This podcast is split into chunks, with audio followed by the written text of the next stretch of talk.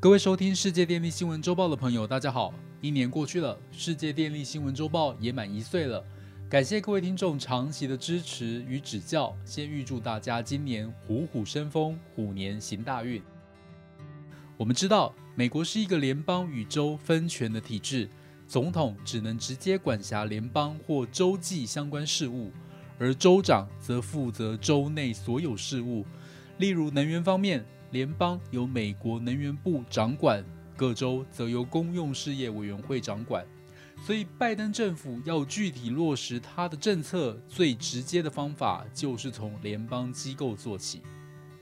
另外，各州通常遇到重大事件才会有大幅度的变革，例如2000年的加州大停电，而在2021年的2月也发生了一场重大事件。因为极端酷寒气候导致大停电的德州，我们之前已经报道过它的发生原因、过程以及造成的影响，并且针对联邦及州政府等各方的改进建议与做法来重点说明。鉴于目前它已经有一些明确的改革成果，因此本周将与大家分享拜登针对联邦政府所提的最新行政命令以及德州的改革作为。首先，拜登总统在2021年12月9日正式签署了一项重要的行政命令，展现美国联邦政府将如何以身作则，因应气候危机。这项行政命令指示联邦政府应该利用既有的庞大规模和强大的采购权，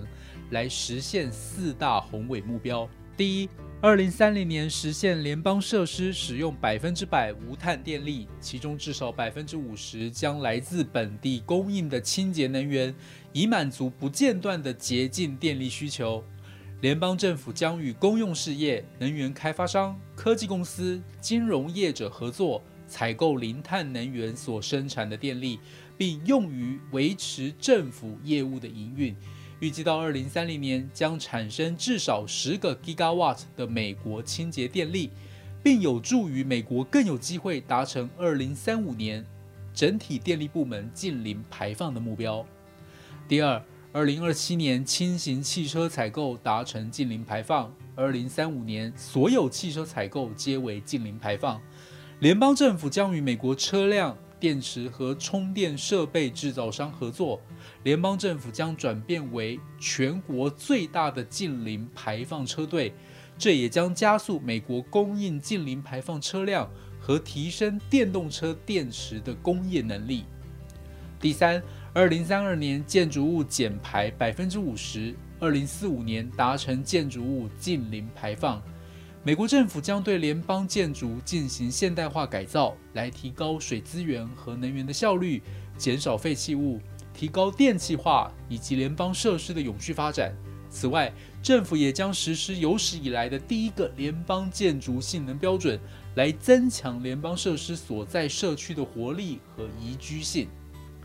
第四，联邦政府2030年减排65%，并于2050年实现净零排放。气候变迁日益加剧，影响了基础设施，并带来了联邦政府营运和财务上的风险。各机构将支持气候韧性相关投资，并更加的管理和减轻气候风险。此外，联邦政府将为低碳材料发起清洁购买计划，优先购买具有永续性、碳足迹较低的产品，例如不添加全氟烷基或多氟烷基物质。观察拜登公布的行政命令，我们可以发现，联邦政府设定2030年电力净零排放，相较于全国2035年电力净零排放的目标，超前了5年。此外，联邦政府承诺2030年减少碳排放达65%，也比全国减少50%至52%的目标更为积极。由此可以看出，拜登希望透过联邦政府作为领头羊，进而让各州群起仿效，这些是受到外界肯定的。接下来，我们把焦点放到德州，经过10个月的努力，终于有了一些具体的做法。决策时间虽然看似冗长，但他们是针对电力市场提出整体性的改革蓝图，是非常不容易的。首先，我们带听众回顾一下德州的情况。一直以来，德州因为拥有丰沛且多元的发电资源而引以为傲，再加上德州独立的电力系统，因此被称为“孤星州”。德州牛仔做任何事情都不想联邦政府来插手监管，长期以来也对于该州电力自由化的经济效率志得意满。因此，德州电力市场一直就只有电能市场，而没有容量市场。 虽然好处是不需要负担过多的备转容量的成本，而在平日拥有较低的电价，但坏处就是电厂全力追求在最短的时间内利润极大化，而不做长远的容量投资规划，进而导致了德州近年来最大的停电事件。大停电过了10个月左右，德州公用事业委员会 （PUC） 在2021年12月16号正式批准了德州电网营运商 ERCOT 在12月6号提交的德州电力市场改革蓝图，来提高德州电力系统韧性与可靠度，希望使德州电力系统在未来因应天灾时更具韧性。 其中第一阶段的部分 ，PUC 要求必须尽快执行，重点包含：第一，提高避免停电所需的最低应急储备容量，从2300 MW 提高到3000 MW； 第二，部署紧急反应服务 （ERS）， 就是在宣布能源紧急警报之前， 透过 ERS 服务，向愿意配合降载的电力用户支付补偿费用。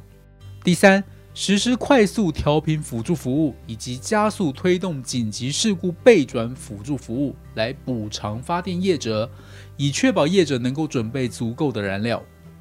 第四，奖励可提供电压稳定服务的机组，来确保电力供应不间断。除了推动电力市场改革外， ERCOT 临时执行长也已经在12月1号针对德州97%的发电机组提交相关检查报告，之后还会对超过300项的设施进行检查，来确保进行必要的升级。然而，天然气相关设施目前仍未对相关设备进行耐候性的强化。 负责监管德州石油和天然气产业的德州铁路委员会，预计将在2022年9月之前绘制德州的天然气基础设施地图后，才能制定耐候性的规则。具体推动可能至少要等到2022年第4季才能开始进行。归结，目前德州虽然有因应对策，但具体防范措施还要一段时间才能落实。但是，德州现在已经是冬天， 是否会有极端气候造成的酷寒情况，不得而知。希望这个冬天德州可以安然度过。以上是本周世界电力新闻周报的整理报道。国际上电力的大小事，我们会持续密切关注，并且跟大家分享。若喜欢我们的频道，欢迎与好朋友分享哦。我们下次再会。